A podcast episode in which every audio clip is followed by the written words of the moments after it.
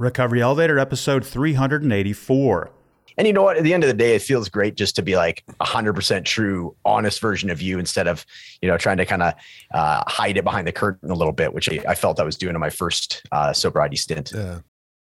Uh, like this. Yeah, that should work.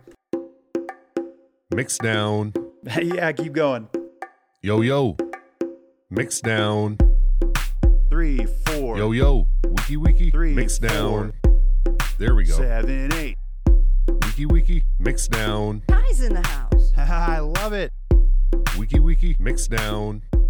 There we go. Three, four. Welcome to the Recovery Elevator Podcast. My name is Paul Churchill, and I'm so excited to be here with you today. On today's podcast, we've got Matt. He's 40 years old. He's from Edmonton, Canada. Go Oilers. He took his last drink on April 8th, 2019.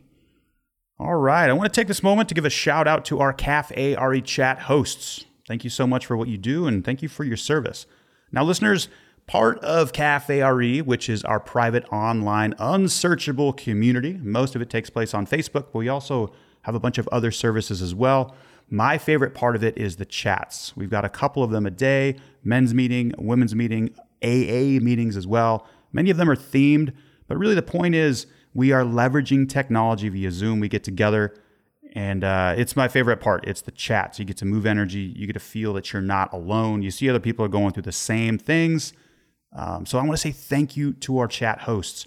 And if you want to join this private community, I think right now we're about 1,400 members of alcohol free badasses who are A, sober, or B, in the process, or C, thinking about it, or D, it's just a faint idea and you want to see what this Cafe RE thing is all about. Link is in the show notes to join. Use the promo code OPPORTUNITY to waive the setup fee. Links in the show notes, like I said. Thank you, Liz. All right, before we get any further, let's hear from an awesome sponsor, Exact Nature. We are thrilled to partner with Exact Nature because we are committed to the same goal to help you quit drinking. Exact Nature's safe, all natural CBD based products can aid your alcohol free journey. If you struggle with sleep, cravings, mood swings, and high stress levels, learn more about how Exact Nature can help you at exactnature.com. Recovery Elevator listeners will receive 20% off their orders by using the code RE20. That's RE20 at exactnature.com. Okay, let's get started. Let's do what we came here to do. Sobriety is the path of least resistance. This is what Phil said in last week's interview in episode 383, and this line is solid gold. It resonates, it tracks, it makes sense to me. It's a tough one to fully accept, but let's unpack it. Another line that Phil said was moderation was miserable and drinking was killing me, which therefore led him to realize that not drinking or sobriety was the path to least resistance. All right, let's do this. Moderation. Yes, it does serve a purpose, but in the long run, it doesn't work. Hate to say it, sorry to say it, hate to break it to you, sorry to break it to you, but that's what I found. And I wish I was wrong on this one, listeners. Now, I've heard success stories with moderate drinking that make me say to myself, hmm, maybe for some it does work. But then a couple months later, or maybe a year later, I hear from the same person that it didn't end up working. However, moderation is a common stepping point into full abstinence because you slowly and painfully reach the conclusion that quitting entirely is the easiest way or the path of least resistance. You see that giving up one thing for everything is easier than piecing together when you're going to drink, how much you're going to drink, when you're going to stop. Can you stop? Are you going to try to stop? When do you have, if you have enough alcohol? Who you are hiding it from? Where to hide the bottles? Where did you hide the bottles? And more of all that yuck. So I also had to go through a moderation phase where I tried so many ways to moderate, many of them silly.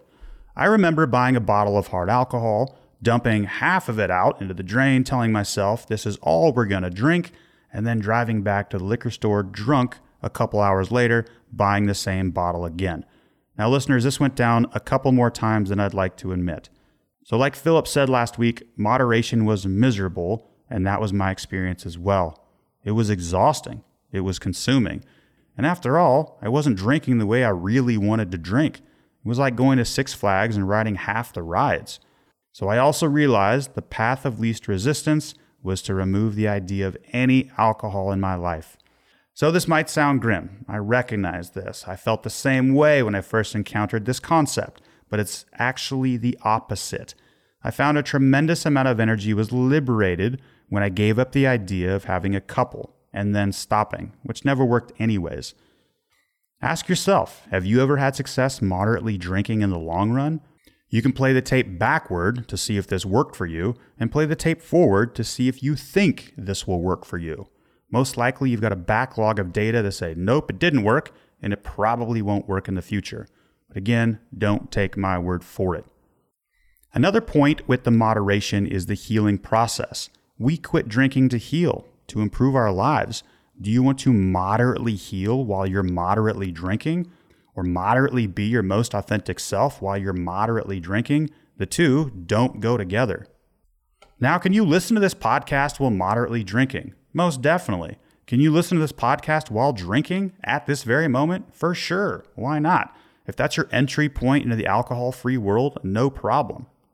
But I can tell you, you're going to remember more of what I say and what the interviewee says if you're not drinking. Again, here's Philip's line from last week Moderation was miserable, and the drinking was killing me. Drinking was killing me as well. Now, I want to keep this podcast positive, but this is real.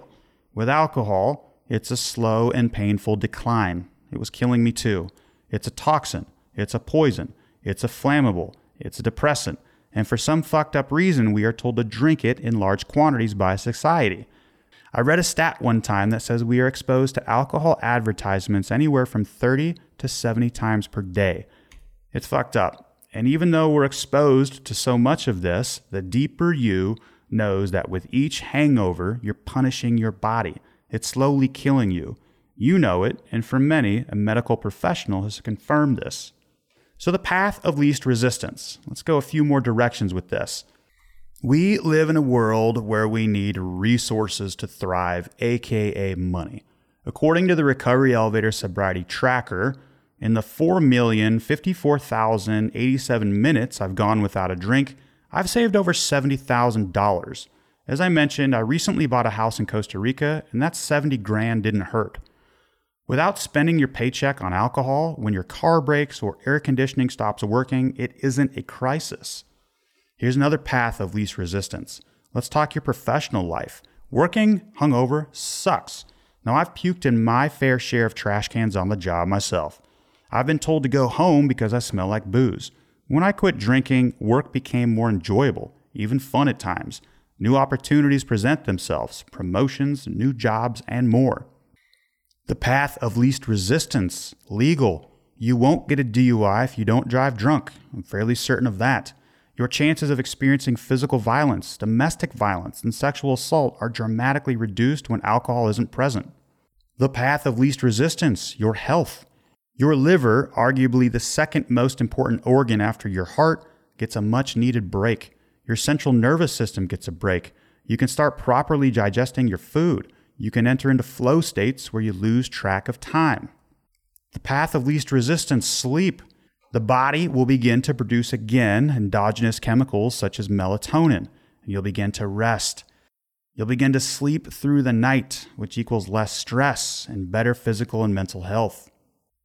The path of least resistance. 2,600 years ago, a Chinese spiritual teacher named Lao Tzu wrote a text called the Tao Te Ching, which is all about following the path of least resistance. Let's take water, for example. Water doesn't go uphill, it goes where there is the least amount of resistance, friction, or blockage. This spiritual text is a guide for living life, not to fight things.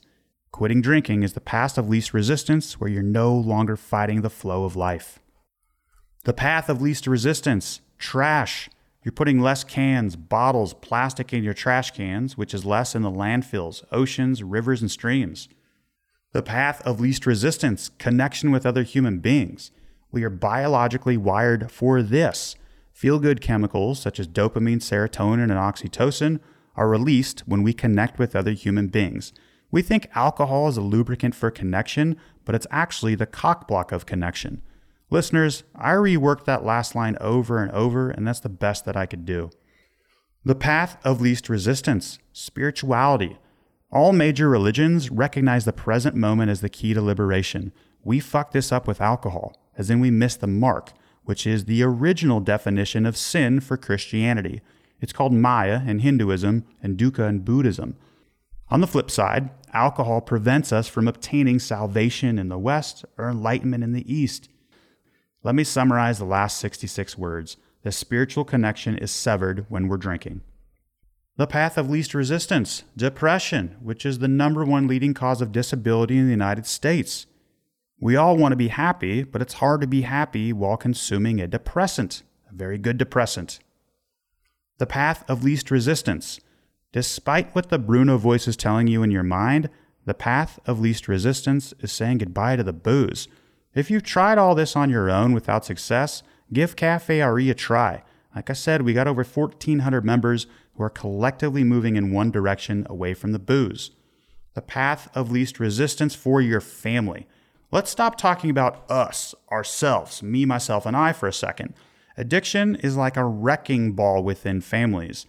If you quit drinking, your immediate family will all breathe a sigh of relief.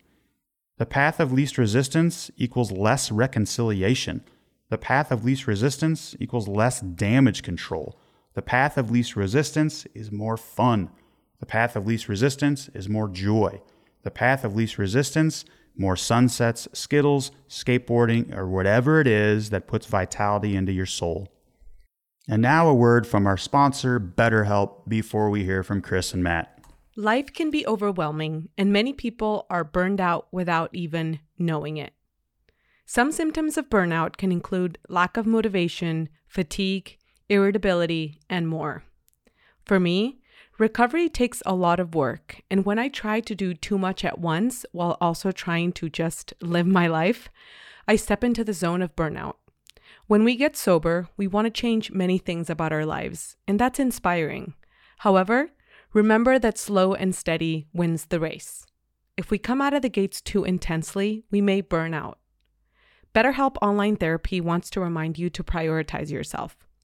Talking with someone can help you figure out what's causing stress in your life and how you can best navigate it. My therapist has been instrumental in reminding me that I can do it all, but I can't do it all at the same time. Having her perspective has allowed me to be more accountable to myself.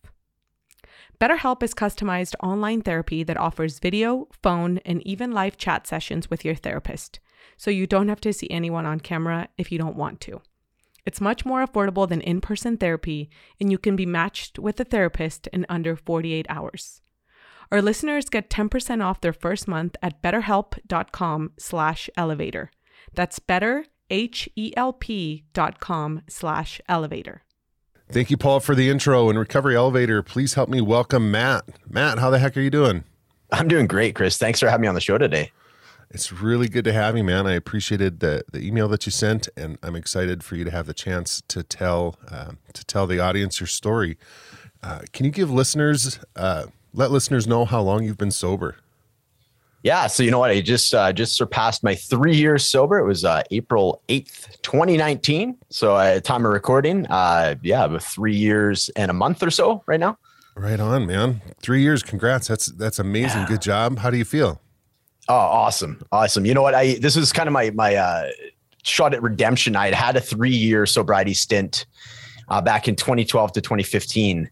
So this one was like, uh, you know, and then I, you know, I, had some issues with moderation or attempts at moderation, I should say, in between uh, that stint and, and this one. This one feels a lot more like it's it's going to take, like it, it has taken. It's uh, I feel a lot more relaxed about it. I feel a lot more like forthcoming with it. The first sobriety stint I had, I was a lot more guarded I, of who I was telling, you know. So there was always this op- option. I thought I had this like plan B that I could go back to it. Hence mm-hmm. the attempts at moderation. Whereas this one, I'm used to being straight out and open about it. Uh, you know, I've gotten into like recovery coaching, so it's very much a part of my oh, identity nice. now. So it's like you know, it's it's it's put on this extra layer of accountability, which has been great. And you know what? At the end of the day, it feels great just to be like a hundred percent true, honest version of you instead of you know trying to kind of uh, hide it behind the curtain a little bit, which I, I felt I was doing in my first uh, sobriety stint. Yeah. Well, that's amazing, dude. That's really good. Three years Thank is you. three years, and I mean three years twice is awesome, and and I I truly believe that that that anytime. Like I don't think those first three years were, were for nothing. I believe you you probably learned a thing or two to be to be modest in that. Definitely did. Definitely did. You bet. But all right, and before we before we get into the meat and potatoes, can you tell us a little bit about yourself? Uh, where you're from, what you do for a living, age, family, things like that, and then most importantly, what do you like to do for fun? Yes, yeah, fun. Fun is uh, fun is important. So yeah, I, am from uh, Prince George, British Columbia, Canada. It's uh, the northern capital of BC, which is uh, the westernmost province in in Canada. So it was definitely a blue collar town, about seventy thousand people. Yeah, it was, it was, nice. It was a nice place to grow up. I uh, the uh, the house I grew up in was right off the backyard. I could literally hop my fence and be uh, be in the forest. So that was quite nice. I was uh, surrounded. Spent a lot of time in nature as a kid, which was great to answer the rest of your questions, I turned 40 years old. For work, currently, I just pivoted out of a job I've been doing for 23 years, assistant store manager at a local grocery store here in uh, Western Canada. I'm now doing recovery coaching, actually. Oh, nice. So, and uh, I am engaged to my lovely fiance Darcy. We've been together for 16 years now, and I, I play uh, I play music for fun. I've been a musician since I was about 16 years old, and uh, I also like love to do uh, to spend time out in nature, hiking, camping, uh, outdoorsy type stuff. I, I, got a couple of wicked dogs that I spend a lot of time with uh, out in the outdoors as well. Nice. What uh, what do you do for music? Like guitar, singing? What's your yeah, what's both actually. Yeah, totally. Yeah, I'm, i was a frontman in a band for for uh, for years now, about 15 years as well. Uh, so guitar, sing, and actually just got into sound therapy. So I'm just getting into um, you know kind of uh, finding a, a new path. I, I've, I've feel like I've grown. I have still have some nostalgia attached to like the old '90s bands, being a, a child of the '90s, like Pearl Jam and Nirvana and Rage Against the Machine and such. Uh, but you know, as I've uh, gone on this healing journey, I'm finding that the music that I'm listening to can have a big influence on your mindset. So I'm kind of kind of grown out of the uh, the angry, ang- angsty, you know, 20 year old uh, version of myself. So I'm finding that uh, a lot of the music I'm listening to is, you know, that like really instrumental, like the solfeggio frequencies and sound therapy type stuff. So I was like, hey, uh, I think I can I can take a you know take a stab at it this myself. So I've, I I end up getting a certification in sound therapy, and I've been uh, that wow. seems to be my new route in music as well, which has been uh, incredible. That's super cool, man. My wife more than once because I like the all those bands you listed, like that was kind of my jam too, and like nice. high school and adolescence, and now my wife will listen to my Spotify playlist, and she's like, "What in the hell is this? Is this like? Do you remember those? Did you ever see like those Pure Moods infomercials?" Yes. Like, and, yeah. and she's like, "What are you? Is this Pure Moods? Or what are you listening to?" And I'm like hey man, you just yeah. gotta like relax. Right. See, okay, yeah, yeah, resonates with you. That's good. I love it. That's really cool, man. All right, well, let's do uh, let's do what we came here to do, Matt. Let's talk about yeah. your journey with alcohol. Let's just start with a little bit of your past. Where did your relationship with alcohol mm. start, and and let's just kind of walk that road together.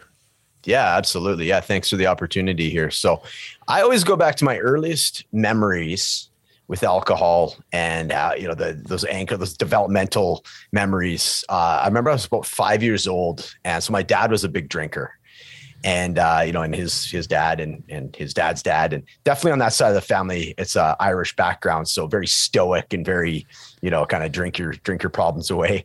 You know, so my dad was uh, was always a heavy drinker, and my uncle Paul, so that was on my mom's side, my mom's brother. Whenever they would get together, uh, there would just be like this excitement in the other room. And as a five year old, it was very intriguing. I was very curious as to why the volume got turned up. Their voices are, you know, but it didn't seem like they were they, they were still having fun. There was no like anger. I'm just like, this is interesting. So I go in there and check on them. They'd be, hey, Matt, come over and you know, and have a sip of beer kind of thing, right? So that was my my earliest memory was walking in on them just to kind of see what the heck with this, you know, this this loud noise in the other room was and you know getting a getting a, a can of beer. And like here have a sip and you know doing the, the little bitter beer face kind of thing. And uh, oh, I can't believe you guys would drink that and blah blah and they're laughing away. And so that was my earliest memory. I was like okay. I had this association that it had this like excitement to it right? So it, it felt kind of intriguing even at an early age. You know, I was always very hesitant about, uh, I was kind of a shy kid. So I was always very hesitant about getting into drugs or alcohol initially. So, but my so my parents got divorced at age 13. So I'm going into high school where I grew up. High school was grade eight to 12. There was no middle school, so I hadn't hit my growth spurt yet. So I was this little kid, you know, uh, in the land of giants, as far as I knew, it's like these, you know, these teenagers that are basically full grown men. They got mustaches. They're like a foot and a half taller than me. And I'm just out of place. I'm shy to begin with. I got problems at home. I'm kind of, I had a sheltered existence up to that point. So it was like really like a boom, like a quick reality check as far as you know, okay, your life is going to change. You're going to grow up a lot quicker now mm-hmm. with the parents divorcing. And um, yeah, so I'm showing up to, to school with like this kind of this pain that I'm carrying uh, from the home life.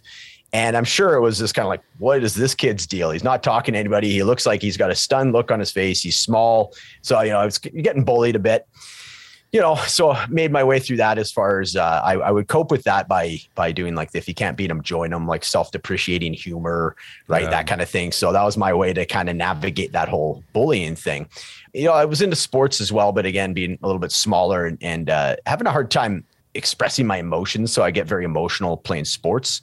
So I found that wasn't the greatest thing for me. But as soon as I found music at age 15, my mom bought me this old acoustic guitar uh, that was a way for me to express myself in a more abstract, kind of safe way, if that makes sense. Mm-hmm. So I, I, highly, I've always recommended like music therapy or art therapy to people in recovery as well. Uh, just a just a safer way to to uh, express yourself in uh you know in without it, sometimes it's really hard to articulate your emotions right but if you can if you can figure it out a different way to express yeah. it it's great so, and you know what? As soon as I got into music, uh, you know, I met some some friends at, at school that were, you know, you know, you find the guy that wants to play drums and like, okay, you can do the be the drummer, I'll be the guitar player, we'll find a bass player. You know, you kind of do the high school band thing. Mm-hmm. At that point, you start reading like, you know, the Led Zeppelin biographies, and it's like everything's so glorified about the rock and roll lifestyle. So of course you want to replicate that, and this, that's what we did. My I have I have an older brother, uh, two years older than me and so he was, you know, it started off harmless enough, kind of booting for us on the week, the weekends. My my mom would be out, you know,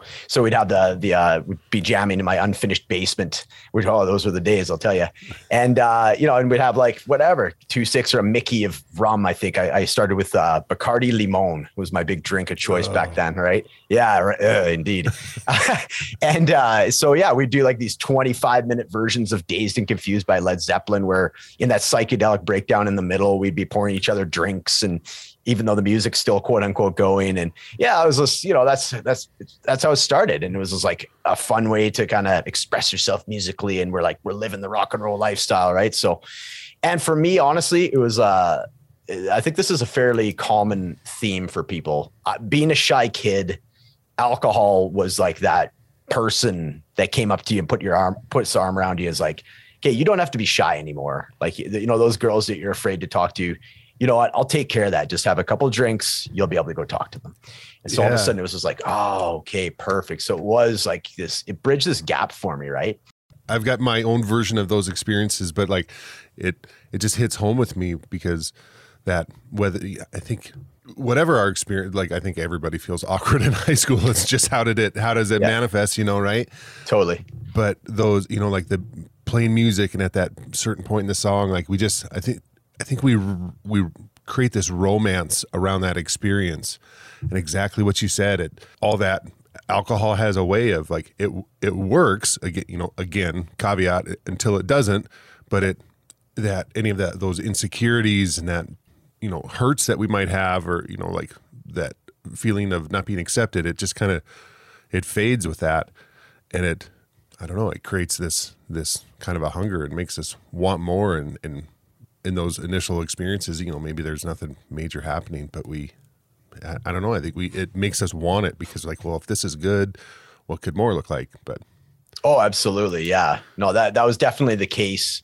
And it's funny to think too, like when you look back, it's like, it's, it's that, and it's coupled with this idea of, um, you know, you're watching it, for example, my, my brother being two years older than me, you're kind of watching what those, like back when you're 16, two years is like, that's a pretty big age yeah. gap, right? Per percentage wise, right? As far as how long you've been on uh, planet Earth, and uh, you're watching them. It's almost like that is like the rite of passage at a certain point, right? Growing up, especially in like the smaller towns, like where I grew up, it was like, yeah, it was.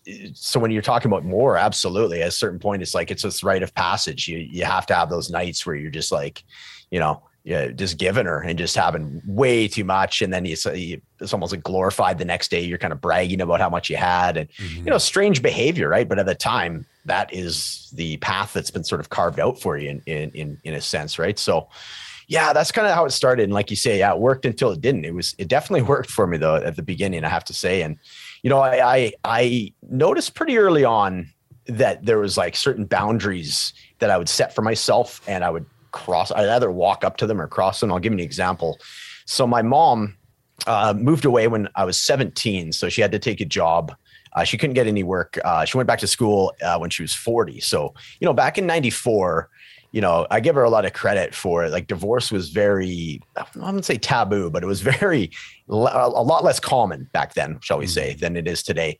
And then for her to go back to school at age 40, again very uh, very uncommon for a you know mature quote unquote student at that at that time especially in prince george. So kudos to her for doing that. And then for her to come out the other side and not be able to find work uh, it was it was very hard for her. And uh, she was able to find uh, she, so she uh, became a social worker. So she was able to find work uh, down in this place called a small little town called ashcroft which is about eight hours south of prince george where we're living and we supported her. But in the meantime, the uh, the situation being what it was is we didn't want to move out of the house that I grew up in, and so we were allowed to stay, my brother and I, in the house we grew up in uh, for the rest of my uh, grade twelve. So I had this. That very much became a party house. Like we were good kids. I don't want to give the wrong impression, but at the same time, I was a 17 year old kid, right? Yeah. So, and my brother was 19. You know, it's not like we thrashed the place or anything like that, but we, um, you know, if, yeah, it was like, holy crap, I, I, I have this opportunity to live in a house without a, a parent at 17. So I started, uh, that's when I started, yeah, crossing some lines with, with things. And I, I remember I, uh, uh, I had my provincial exams coming up and I'd usually have a buzz on pretty much every night by that point, And I would study. And I heard that somebody say, well, if you study buzzed or drunk, you got to write the exam drunk. So, so I took that logic. I get up at 9 a.m., have a couple drinks, go write my provincial exam. You know, I still had g- good grades, and that was the thing. There was never any like fallout, like palpable fallout for me. I would, I was always like, in my mind, anyways, a high performer. I'd still always show up to work. I was working five nights a week at that point. I was still getting in on the honor roll at school. I was playing in a band, right? I was still doing some sports on the side. So to me, I was like, uh, it's this is not a problem. Like, sure, I'm it's irregular uh, from the rest of my friends. I'm drinking more than they are, but mm-hmm. I didn't view anything as a problem at that point, right? So, yeah, that was uh, that was the teenage years up to that point. Yeah, I think we're especially yeah when we're young, we're ten foot tall and bulletproof, and yeah, and if we're not seeing any, you know, eh, you know, as you said, those palpable consequences, then then how could how could this be an issue, right? Because totally nothing's going wrong. Like even if even if my behavior is askew from from what might be normal among my peers. It's you know maybe I'm just special because I can handle it better, right? Right, right, exactly. Yeah, it's funny, and it, there is like you're yeah you're kind of coming to terms with your own ego at that point, right? You're mm-hmm. developing this ego, this persona. You're you're trying different things on. So, and that was definitely part of it. That with like the uh the, the tormented artist, right? And yeah. and the uh you know like I'm dealing with my feelings from like my you know the, the my parents divorcing and and so forth, right? So there was a lot of that in there, and you know, I didn't realize the long term effect that that would have as far as like avoiding addressing my emotions. And mm. we'll, mm-hmm. get into that. But you know, as we get into my 20s, by the time we moved out to, as soon as I could get out of Prince George, I did. I know I was mentioning like it was a great place to grow up, but you know, it's it's.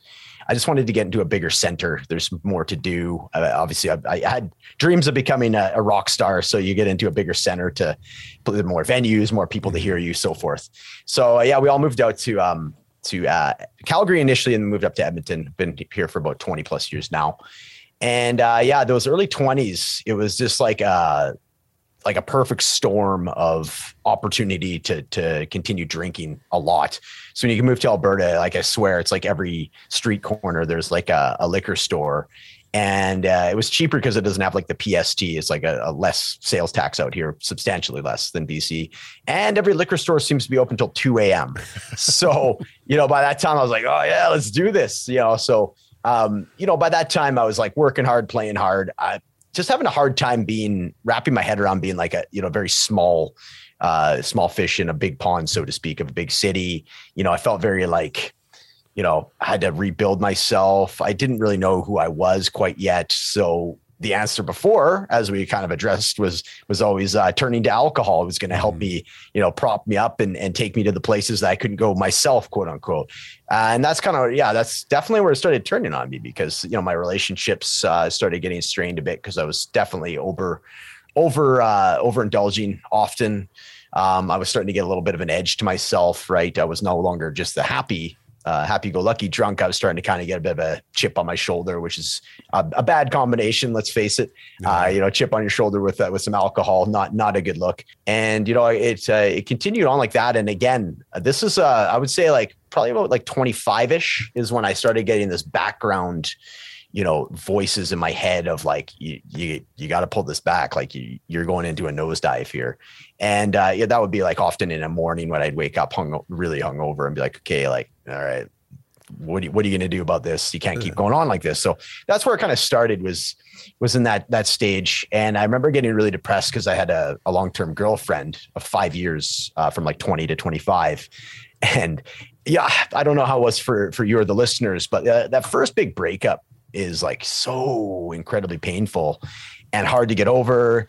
And I was just like, I thought my life was over. I'm like, I'm never going to find another person like this. And, you know, even though it's sort of a mutual thing and we kind of grown apart, I was just like, ah, oh, what have I done? And, you know, my dad really loved her and he's like kind of getting on me about like, you know, uh, the relationship coming to an end. And so there's a lot surrounding that. And I got, that was the, I think the one and only time, well, one, one other time, but that specific time that I was like really in the dumps and the drinking elevated in order to try and counteract that, but it yeah. just made it much much worse. So that was a that was a, a like a, a, moment, not not a rock bottom moment, but it was like a moment where I'm like, okay, things are starting the you know the wheels starting to turn a bit here for sure. Yeah, I think I think we we all have those those markers along the way. Those marker, yeah, incidents that have you know maybe uh, there's a night or a series of nights that that you know maybe whether we're trying to get over something emotional like like a breakup or or a celebration. I mean really it could be it could be anything but we all have those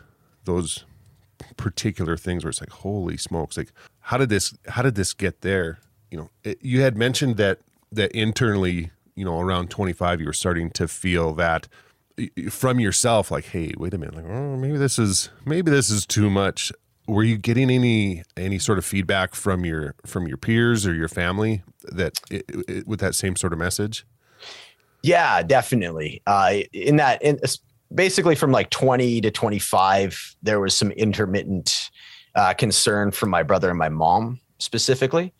And um, yeah you know what? I was usually greeted with like i kind of I don't know. It just sort of fed into my whole like uh, feeling of rebellion, and you know, yeah. it's it's sad to say, right? Because it's, uh, but uh, you know, often, as often the case, and especially in my case, it's like anytime somebody would point it out or put pressure. As soon as I heard like my doctor said I had to start stop drinking, I go buy a six pack right after. It's like change comes from within. It did for me, uh, and it had to be the right time, and it had to it had to be. I had to get disturbed enough to change so yeah, for sure. But to answer your question, yeah, there was definitely some intermittent, uh, you know, just like, hey, like my mom would grab me by the shoulders every now and then, go, hey, is this, are you, are you doing okay? Like, is this a problem? And I always go, no, no, it's, it's all good. Trust me. Right.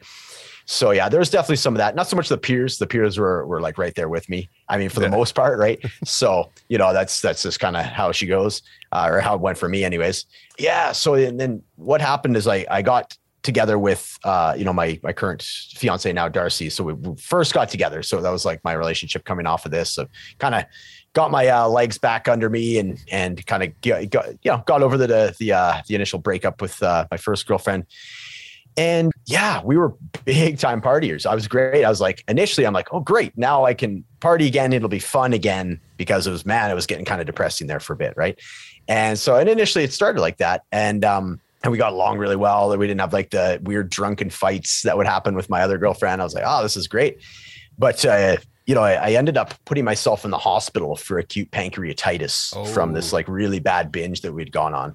And I was in the hospital for like three days. And mm. anybody that's had it, it's like very, very painful. And uh, they didn't know what it was at first. So it took a while before I could get any kind of like pain, uh, pain medication for it. Uh, so it was like a, a pretty long haul of just like waiting on a hospital bed, them running a few tests, me still waiting. And I could, I just couldn't get comfortable and really, really just nagging, nagging pain for, I would say I could four or six hours. It felt like forever. It felt like much longer than that until they finally figured out what it was. And then they, you know, start, I think it was like two or three uh, IV bags to get me rehydrated. And yeah, I was like I say, I was in there about three days. And I remember just looking up at the ceiling and just going, thank you. Like, this is it. This is the wake up call I need. I will mm. never drink again. You know, like, wow, I'm just lucky to be alive, blah, blah, blah, so forth. Right. And um, yeah, and this is, this was a turning point. You talk about markers. This was a turning point for me. So when I got out, and it's like the sauna effect, you know, you leave the hotel or sorry, the, the hospital and, uh, you know, and then you're out and then your immediate, your, your brain, your, the, the addict brain comes back online and it goes, okay, well, so what? I'm like, hold on, no, no, like I'm not, I'm done drinking. And then all of a sudden there's like, well, let's talk about this. You know, the, the, mm-hmm. the addiction person is like, that was rye that did that to you. That was the dark stuff. If you stick to like clear, uh, like if you stick to vodka, you should be fine. And to go one step further, if you stick to beer, you won't have to worry about this again. I was like, it's a good point. Nobody ever has problems with beer. Yes. Solid so within, logic. right? So with the Homer Simpson logic, I call it. Yeah. And uh and then within 24 hours, I had a beer in my hand. And hmm. Darcy was just like, What are you doing? And I'm like, Yeah, I got it. I got this. Those are my three most evil words. My ego driven words are I got this. And yeah, so that was it. So that was the first time I'd it, I had taken that energy and just kind of reshaped it and repackaged it and then tried again. So, and that's a that's a recurring theme for me. So it was like, yeah, that, that's definitely what it was. You know, fast forward a couple more years, Darcy and I ended up having a uh, some time apart just because we'd gotten together pretty young and there was a lot of substances involved in our relationship. So we uh, we took a, some time apart. And um, yeah, that's when I really just again kind of went. Things got dark um, I ended up falling down a set of stairs at this like Grey Cup party that's like which was like the Super Bowl of Canada, I guess, okay. uh, football. And it's uh, yeah, I, I um, I uh, I decided I was going to take up smoking cigarettes uh, at this party after I hadn't smoked in a while, and uh, I got that huge head rush after that first cigarette. That when you haven't had one in a while, I was like, ah, I'm just going to go downstairs, guys. So I'll, I'll I'll come back up in a bit. And I I went downstairs, all right. I went downstairs head first and uh, it was like concrete floor and whacked my noodle pretty good. Blood everywhere. I needed some stitches in my head. I remember just coming to and everybody was surrounding me. I was already standing. I was like oh, it's okay guys. It's okay. And it was like this out of body experience. I'm like what's okay? I was like had to catch up with what was going on. Meanwhile my reaction was like no it's i'm fine. I got blood on my face and all this. And it's just um you know and i you know continuing to drink uh with it this pretty bad concussion was not a good scene you know, uh, showing up to work really not in good shape. Uh, you know, and then that that spring, I still did that for another three months, where just it was just not good. I just got promoted at work, like it was it was not a good scene.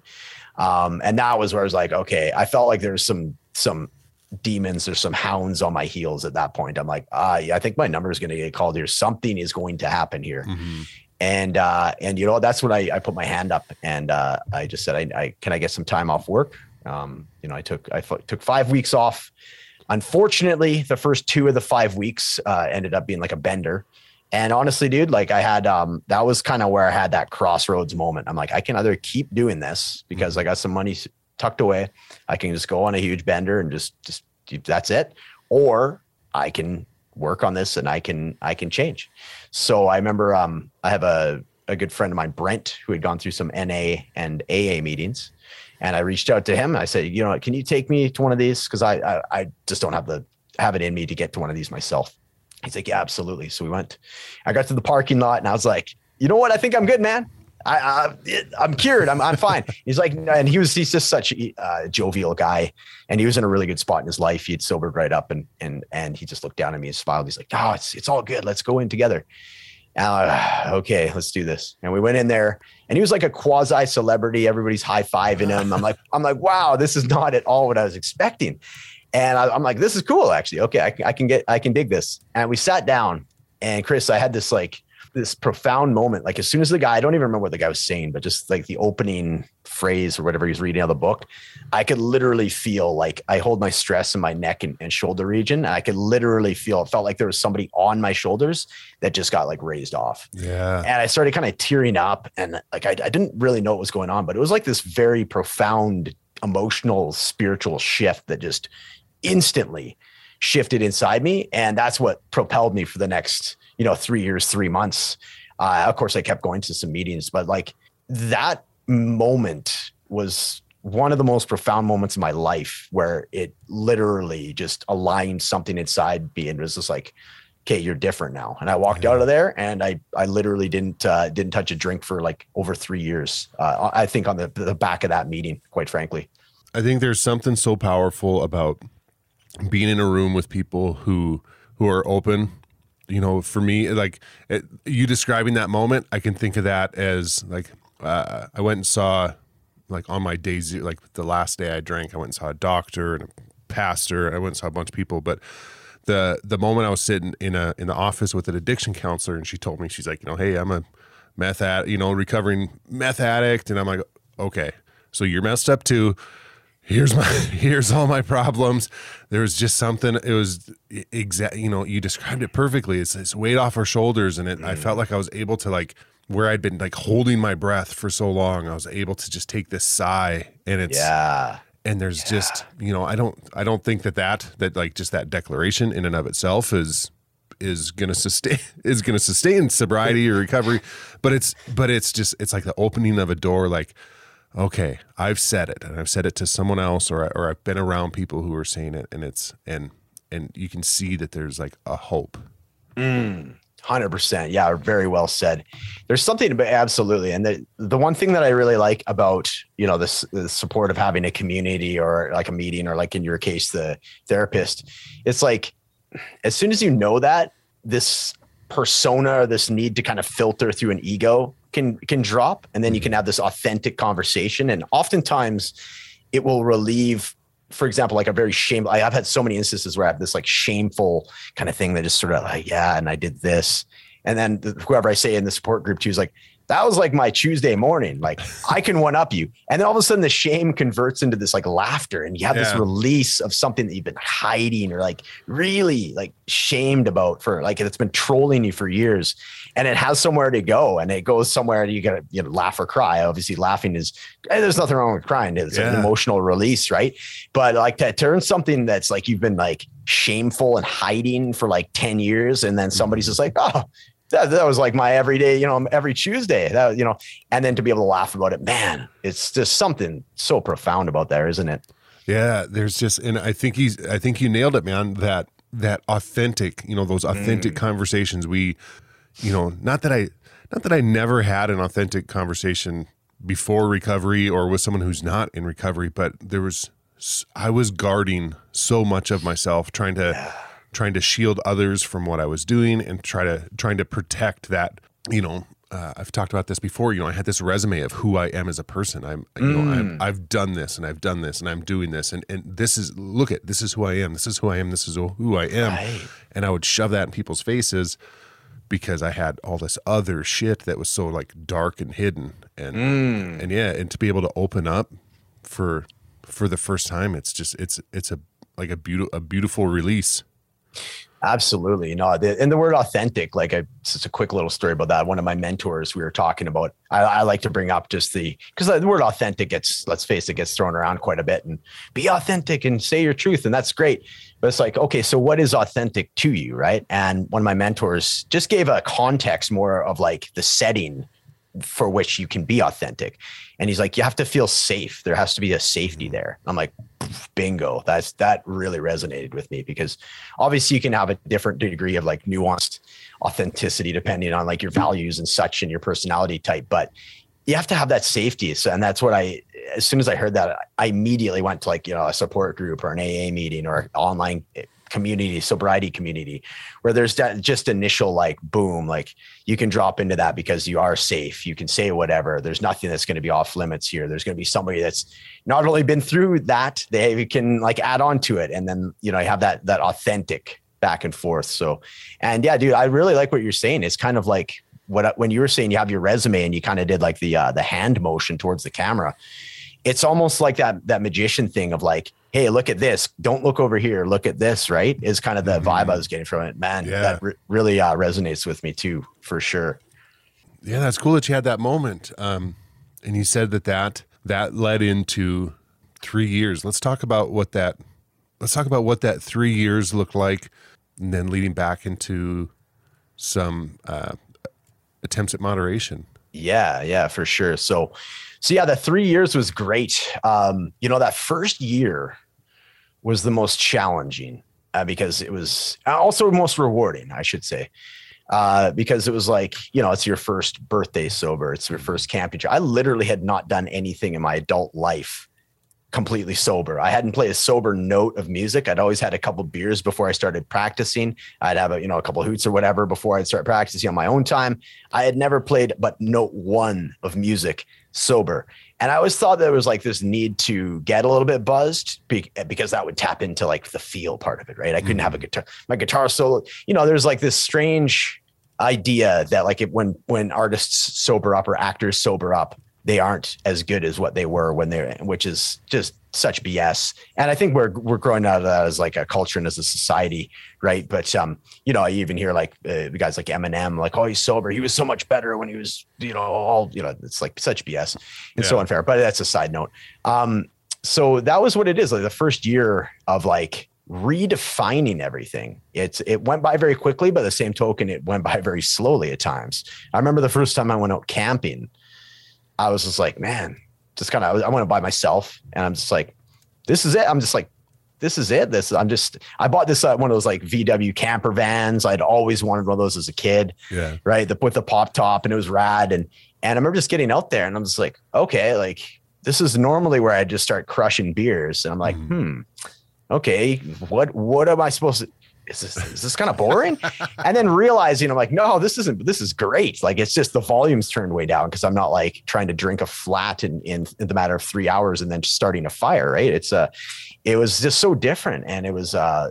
So yeah, getting through all the family events and getting through all the just that first year under my belt uh, was huge, and uh, you know all the I, I just felt like a completely different person and I was I was I started getting very much into like self-help books and you know podcasts and mm. you know all that kind of stuff and really getting into a growth mindset and uh, dude everything really picked up for me in those 3 years I started getting promotions at work uh, my relationships were so much better my friendships were rekindled ones that I would kind of you know, uh, avoid or hide from people or, uh, you know, make BS excuses because I wanted to stay at home drinking. I would be just much more present with people. And I still had that feeling I was able to maintain that that kind of that spiritual, that centered, rooted, grounded feeling that I got from that AA meeting just kind of followed me. I, truly felt like it was like this, you know, this guardian angel uh, almost that, that stayed, that stuck with me through that first year. And um, I, I started kind of getting detached from that. I would say by like year two, two and a half. And I started kind of having this idea that like something was missing. This is when my ego started to kind of kind of come back in and uh, and wanting to control and starting to kind of you know make commentary on instead of just allowing. That's when I started to tr- to start controlling again. Yeah. So start micromanaging at little aspects of my life, and it was such a gradual turn and, and switch. And that's what led me to. Uh, it was three years, three months. I went to uh, my drummer's wedding. I was a groomsman, and it was one of those weddings where it was just like everything that was coming at you was was uh, was an alcoholic beverage, and I w- again I wasn't as protected with this stint of it. I only, in fact, I was still kind of hiding it. I would tell my very close friends that I was like, "Hey, I'm sober right now," uh, but I wasn't. I didn't tell the whole. I didn't advertise it, and uh, you know that that bit me in the butt uh, so it was like by the end of the night, I have coffees come in. It's got Kahlua in it. I thought it was just a coffee. I'm like, what the hell? No matter what I do, it just keeps coming at me. I had a tequila shot. I'd like water the plant behind me, you know, just pretend I'm doing the shot. And then finally, at the end of the night, I had a shot of tequila and I grabbed a Corona. And I was talking with my uh, bass player Greg. And as he's talking, I just got that like familiar wave of like the mm-hmm. brain chemistry, you know, that happens when you have that. Uh, that and I was like, ooh, you know, I kind of missed this and it was amazing how quickly I went back I left the wedding and I was like, by the time I was driving home, I was like, you know, I felt like the the old version of me was back. I was like going through all like the alleys and like looking for liquor stores that were still open. And remember, like I had a voice in the back of my head going, wow, that you went back so quick. Like, I'm like, no, no, it's just one night. Yeah, yeah. Mm-hmm. So, you know, that was that. And I had this huge creative outburst. The next morning I went out for this uh this beach, beach holiday with uh, my brother, my mom that we always do every year. And I wrote like 10 songs. And uh, I had this huge creative, and of course, my addict brain, which was like reawakened, mm-hmm. it was just like, see, you know like it had this like collapsed distinction of like creativity and uh and getting effed up basically right? Yeah. So and i was like yeah maybe there maybe that's i had it all inside me. I just needed this you know these few drinks to get it going. Maybe i maybe i do need this. And now that i've done you know three years of self growth and you know self development i can do moderation. Yep. i got this right? The three words and so I remember, dude, I went back and this is where, you know, the callback to what I said earlier, my story, where I started just repackaging it as best I could. So I came back to town and as soon as I came back, I'm like, hey, you know what? I, new ground rules. I can do this. So I'm going to buy, uh, everybody's talking about this craft beer. So I'm going to start with craft beer instead of the lucky lager and the cheap, cheap beer. I'm going to buy the more expensive stuff. So then I will drink less of it because I value money, right? So and then I'm like, and I'll buy the local stuff. So I'm supporting a local company, like just repackaging what it, right? But it's the same, right? Right? exactly. So make it feel better about myself. So that's what I would do. And then I'm like, okay, and I'll keep it in, you know, room temperature. I'll only have one in the, you know, and then before you know it, I'm going to the closet where I have it at room temperature. I'm just pulling them out of there, drinking like warm beer. Yeah. And it's like, wow. No. And then, so then, so Darcy and I start uh, attempting moderation together. She'd actually been sober for a couple of years at that point too. She got promoted. Everything was going well for us. We were leveling up our relationships, our jobs, and all that. And then we're like, you know what would make this even better? Let's try drinking again, right? Yeah. It's just nonsense. So we did. And then we, uh, you know, we, um, we would, so we would then together as a couple, we would go, well, no alcohol in the house. Uh, only when we go out before, you know, we're going out five times a week. Right. And just racking up these huge bills. Okay. Well, no, that's not working either. Let's, how about only on weekends? Before you know it, every weekend is a long weekend, right? Yeah. we're doing like Wednesday night to Monday night kind of thing so I just ran that course. And I remember there was one time it was pretty early into that like moderation attempt, you know, scenario that I had going on that um it was like one of those like alone drinking times. And it was like one of those like two liters of cider, just something nasty, right? And um I remember it was one of these only times that I've actually had a voice in my head that was very loud because I have a lot, of, you know, lots of like peripheral, hey, like things going on. But there was a very distinct voice that was like, if you continue to do this, it will kill you. And I was like, yeah. whoa. I'm like, wow, where did that come from? Like it was a very distinct like voice that piped up and definitely told me. I was like, holy crap. And I kind of had like a, a, a nervous, nervous breakdown about it. And I remember journaling about it. And I'm like, oh crap. And you know, and then whatever, I continued on with it, but I was like, that's okay. That's kind of more of a tap on the shoulder now. That's kind of uh, like a bit of a smack in the back of the head. Like there's, you know, these signs that happen, these again, markers, right? So finally, basically the spot that I came out on here on the other side was um, my dad passed away on uh, a couple days before Christmas 2018, mm-hmm. age 66. I just retired. He'd been retired about a year. And yeah, he was still very much a heavy drinker. Uh, you know, li- li- always lived the rock and roll lifestyle. Took up smoking cigarettes again in retirement for some reason. And uh, yeah, he, he caught up with him. And uh, I remember that being a pretty big wake up call and um, you know that by that time was very heavily on my mind about just like, so i'm like okay this is going to be a good spot to pull the plug on this year but it continued and um, you know until that spring and had a really this sloppy party weekend that really belonged back in my early 20s if if at all right yeah. and i'm here i'm by that point 37 and it was just everything like everything was out you know we had the the hard drugs and and the booze and the cigarettes and just everything. And the end of that weekend i had to go back home for my dad's celebration of life. And i just remember not like i remember waking up the morning i had to drive back home. So prince george is eight hours west of edmonton. Mm-hmm. and right in between edmonton almost to the kilometer is a rocky mountain town called jasper. It's one of my favorite spots on earth and it's so beautiful. And so anyways i'm uh, i'm driving out there and um, I'd had the last drink, my last beer was like the hair of the dog. I always save that one beer for the morning, right? And yeah, I remember I got about halfway through it or whatever it was and dumped the rest out. I'm like, man, like, I got to stop doing this. I'm going to my dad's thing. I'm about to meet a bunch of family I haven't seen in, in forever. I'm meeting my, my brother and my dad hadn't talked in 11 years, never reconciled by the time he passed away. So my brother's a little bit antsy about going there. Uh, you know, there's some anxiety, of course. And, uh, you know, he's, as a result, a little bit polarizing with that side of the family because they have their opinions on it as well. Mm-hmm. So I want to be there for him. We hadn't been uh, to back back to, back home to Prince George in 20 years together. So it was wow. it was quite a big thing. And and I was just like, I'm not in the right state of mind to do this. I did not set myself up for success in this case. And so anyway, so I, by the time I got to Jasper, beautiful, bright blue, you know, sunny day, mountains. And normally I'd just be like so on top of the world and just be like, yes, this is a great way to pay tribute to my dad. But I felt the exact, the precise opposite. I felt dark. I felt helpless. I felt uh, like a complete failure.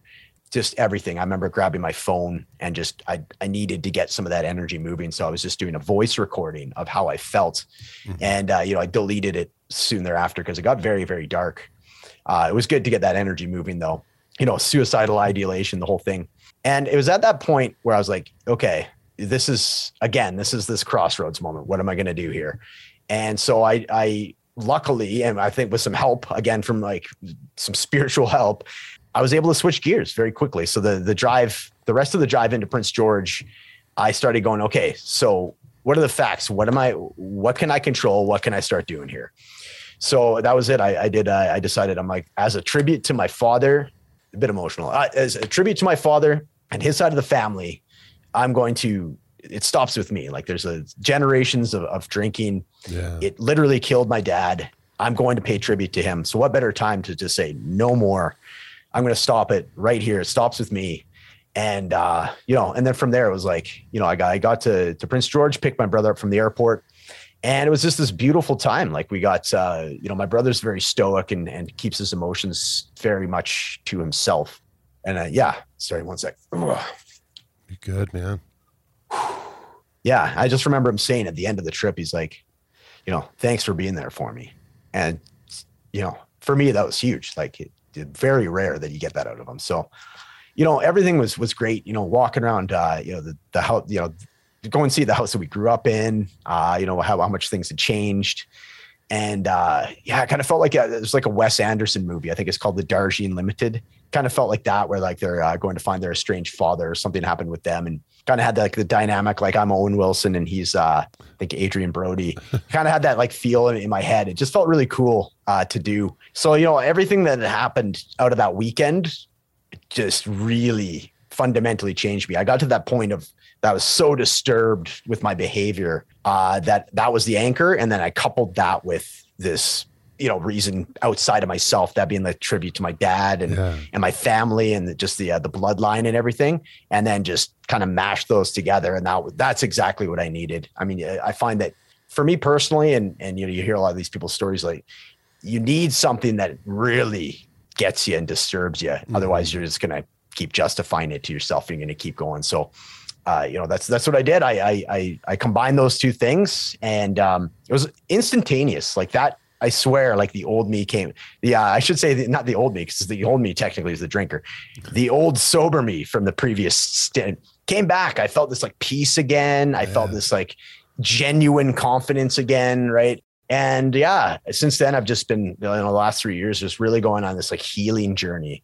Um, I know like Paul talks about like ayahuasca. You guys do a little bit of plant medicine uh, talk here, and I just did a, a plant medicine retreat uh, a couple weeks ago uh, for uh, 5-MeO DMT, and gosh, it was amazing. Uh, what it's what it's allowed. It's it's, it's a safe spot. It's almost like a, a similar. Um, I liken it to a similar uh, thing as like a support group. It's a safe spot for you to bring up these these mm-hmm. troubling emotions and address them in a like a spot of unconditional love, right? That this uh, that this medicine provides.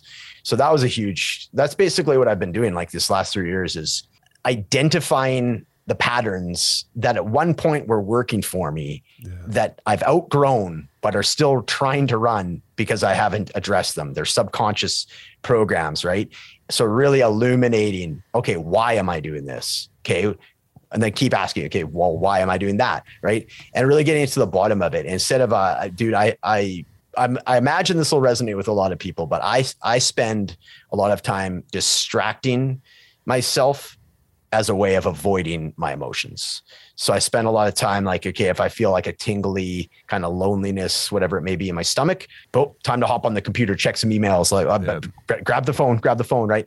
It's all about like distracting as an as a measure of avoidance. And I'm like literally just got like 40 years old. I'm like just figuring these patterns out now. And it's all good. And like before I would get hard on myself about that. And then that would just push it down further. Now I'm like, no, you're allowed to do that. Like please come come out of hiding. Like i really want all my feelings to come up so i can address them have that unconditional love uh, for myself that i did not ever give myself before. It was always very very conditional. So that's uh, that's very much uh, you know i've been working on the last three years and that's the key difference between sobriety one and sobriety two. Yeah. You know i just want to first of all i just want to thank you for sharing that uh, the story about your father and, and showing up for yeah. your brother. I think that's incredibly powerful matt.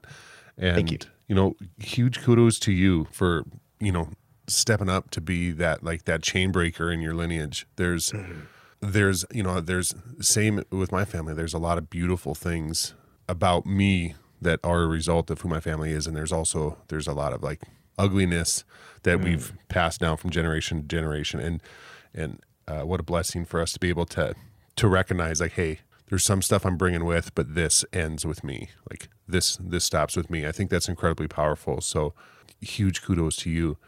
Thank you. And you know, when you were talking about this, this current, uh, this three year stint that you're on now, which again, like huge congrats. Three years is, is amazing.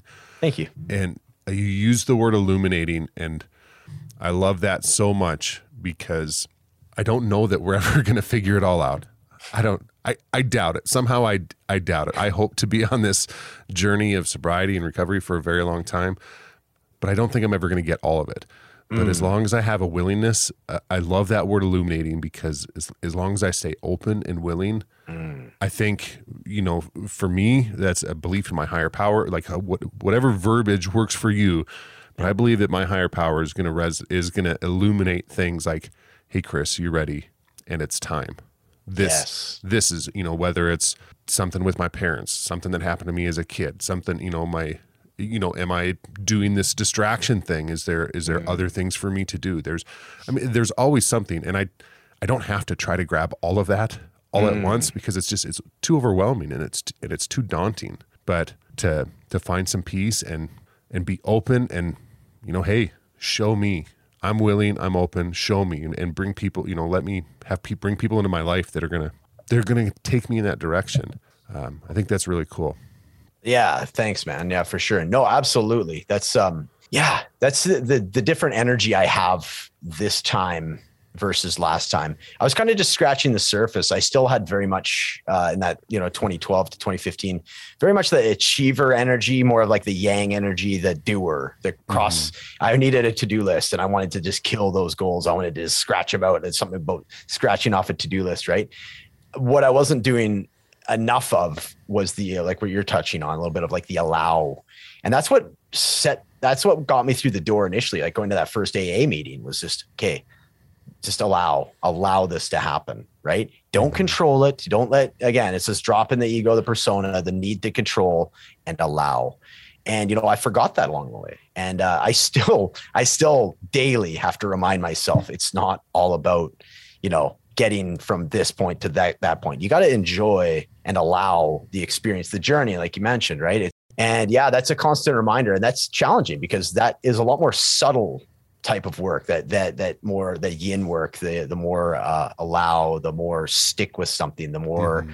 you know the quiet the meditation like you know that kind of stuff. And funny thing is is you know i was on a podcast i think last week and somebody asked me what was the key difference between those two the first sobriety and second one? And of course there's lots but i was like okay what is the, the main key one? And what i identified it to be is that first one i still had this reckless kind of energy in me that needed to be struck. And i felt that it was like okay do i need to join a fight club or like am i jump out of a plane? Like how do i get this adrenaline that i was i'm missing from from uh you know ripping it up before with with uh with with alcohol and honestly, it's like the opposite. I found it to be the opposite energy as opposed to like more of this doer and go out and like, you know, join a martial art or something. It's it's actually the opposite. It's like Mhm. counterintuitive it feels, but as soon as you do it, you're like, ah, I get this now. It's relieved that that tight, reckless energy. It's finally just relaxed and dissolved and for through like meditation, uh, yin yoga specifically, right, where you stay in a posture for three to five minutes and just allow uh, the plant medicine. Breath work is huge, right? Journaling, these more relaxed things that I always had in my periphery that I always wanted to eventually grow into, you know, when I was younger, but I was too busy doing playing in three bands and, you know, doing all this other stuff and trying to achieve my way into acceptance of myself and other people. And so it's just finding that other side of the yin yang, right? And then um, so I'm glad that you brought up the whole like, yes, allow and man, it feels uh it feels good just to like even th- even verbalizing that is like relaxing my body. So yeah. Yeah. it's uh it's it's quite the thing, isn't it? Quite the journey. That's cool, man. I'm I'm really I'm just I'm I'm grateful for you to come on and and, and share this because there's I mean we've got listeners with every type of experience we can that you can imagine and you know we, we've we've met a lot of a lot of people along the way who who who have s- slipped back into something again. I, some some of this verbiage I don't like, but whether you know whether Mm. they've relapsed or slipped or gone to moderation management, wh- however you want to identify it, and Mhm. and if there's anybody listening now who who thinks like, oh shit, you know, I'm done. Like, you're not. You know, you're you're you're back in it, man, and you're proof that you know you're one of many that's proof that you know, hey, like we just got to find that we got to find that moment and and take it and and maybe don't wait for it, but like just take it now, take it now. yes. No, definitely good yeah, good message. Good message. Yeah. That's um yeah, it's interesting. It's it's always it's it's a it's a tricky one. I I, I wonder how many people that you know that listen to the show are you know kind of on that on the edge. And i remember what it's like. It, it took it take a while it takes a while to like form form that uh you know that path or how you think it's going to look for in your head or you have these expectations. But yeah to your point it's just you know you just got to do it. You just take that first step and you know you'll, you'll be amazed how things unfold after that it's uh, it's about you know dropping the expectations and it's about um, you know the oh well, what if this happens? Or what if you know this person doesn't like me? Or what, what are my family going to think? For me it was you, almost entirely unanimously supportive. And they were just like it was a breath of fresh air. It was just like no you i'm so happy that you're you know being honest about this. And i whatever you need i will be there to support you. Uh, even some of the people that i thought would be disappointed were 100% the opposite they were just like some of the more supportive people right and so a lot of these things that you can get in your own way about again like i love what you're saying just you just got to do it and when you do it it's it's just this amazing thing it's not always perfect but guess what life is not always perfect right your your life of drinking was not uh not perfect either right so it's oh, uh hell no. so there you go. It's um, but I'll tell you, what's this one phrase? I just I just saw it the other day. I'll try and I, I might butcher it. It's like okay, so the quote, yeah, addiction is giving up everything for one thing, where recovery is giving up one thing for everything. That's it, man. Yeah, What are we what are we really holding on to? totally, totally, Matt this time has absolutely screamed by. So totally. Yeah. uh, let's uh, let's wrap this up, man, and head into the rapid fire round. Are you ready? Yeah. Let's do it. All right, number one. What is your biggest fear as you were thinking about quitting drinking? Ooh, honestly, uh, that I'd never be able to drink again. that makes sense, man. It checks out. Uh, what's a positive that you didn't expect in a life without alcohol? Hmm. The the stillness, being being okay with the stillness. I I I thought I related more to chaos than I actually did. I like that. What is your go-to alcohol-free drink? Ooh, yes, I've been waiting to answer this one. I love this question you guys ask. Uh, so I always go with the old Soda Stream with lots of ice and just some real, real lime juice and like a wedge, uh, wedge of lime as well. Amazing! It's like my favorite drink of all time. I'm trying to convince my wife to let me have a. that sounds very toddler, like, "Can I have a Soda Stream, Aim?" Yeah. We just they are amazing. They are amazing. Maybe in the summer I can keep it in the garage. There you go. All right, I'm this is me. I'll, I'll find a way. Yes. yes. What is your what is your plan in sobriety moving forward, man? Ooh, yeah, yeah, that's a good one. So I'm I'm all about the growth mindset now. So just continuing to do uh, to learn more about me, and then to help others. I uh, I had a great quote from a mentor of mine that had mentioned. Uh, it's it's you, you remember 30% of what you hear, you remember 50% of when you write it down, and you retain 80% when you teach it. So I want to get to that stage that I can then share everything that I've learned because I've learned a lot of great stuff, and then I can uh, turn it uh, towards other folks and help them. I love it, man. Uh, and number five, what parting piece of guidance do you have to our listeners who are who are either in recovery or thinking about quitting drinking? Ooh, yeah, this is a good one. Um, yeah, don't. Uh, I hate to say it with a negation, but don't try to do it just with willpower, just with yourself. Uh, it's community. Um, there's many different things. There's there's usually four or five different things that, that you'll that you'll need along the way. Uh, I know a lot of people, myself included, I've tried white knuckling and willpower alone. Don't just try willpower alone. Get yourself a community connection. It's been said on this show numerous times. The opposite of addiction is connection. Yeah, yeah, that sounds familiar. we might spit that out every once in a while. Right, right. All right, Matt. And last but certainly not least, can you give listeners your favorite? You might need to ditch the booze if line. Oh, yes. Oh, I was looking forward to this one too.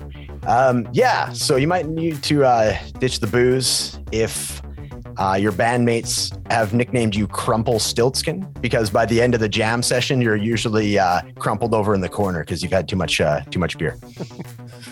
You might need to ditch the booze. Oh, that's yeah, that checks out. Matt, thank you so much, dude. Thank you for your time. I appreciate Thanks, you. It's yeah, man, great, same.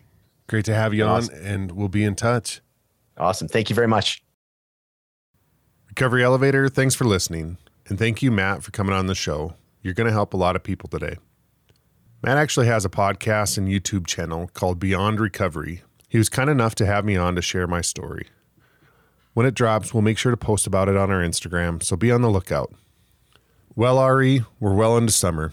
Even here in North Dakota, we've been forced to turn on our air conditioners. I'm a big fan of summer. It's the shortest season up here, so we do our best to take advantage of it. For the next month, my family and I will basically be living at the big lake near our house. We'll be camping, boating, and we even have a couple nights planned where people are coming out for a barbecue. I am pumped and I'm ready to enjoy lake life. It wasn't that long ago, though, that the idea of all these summer plans terrified me. I'd never done any of these things sober, and let's be honest, a lot of summer events are used as a reason to drink. If you're feeling a bit of anxiety or nervousness around your summer plans, I want you to know that you're not alone. As we're developing new habits, it's normal to wonder what things are going to be like. I want you to give yourself some grace and be patient with yourself as you work through these things. There are a lot of ways that we can not just get through summer activities, but we can thrive in them. You can bring your own drinks. You can create accountability with people that you trust by letting them know that you're not drinking. You can try different activities to help create new habits. We can also set boundaries and opt out if we don't think it's the right place for us to be. Take your time if this is new to you. It's okay to go slow. I think a lot of us feel a bit weird as we're doing something completely different than we've ever done before. Finding a sober community and friends in recovery who have been through it was a great way for me to get ideas to help me stick to my goals. Connection is where it's at, and knowing that we've got someone in our corner can make all the difference. Recovery Elevator, it all starts from the inside out. I love you guys.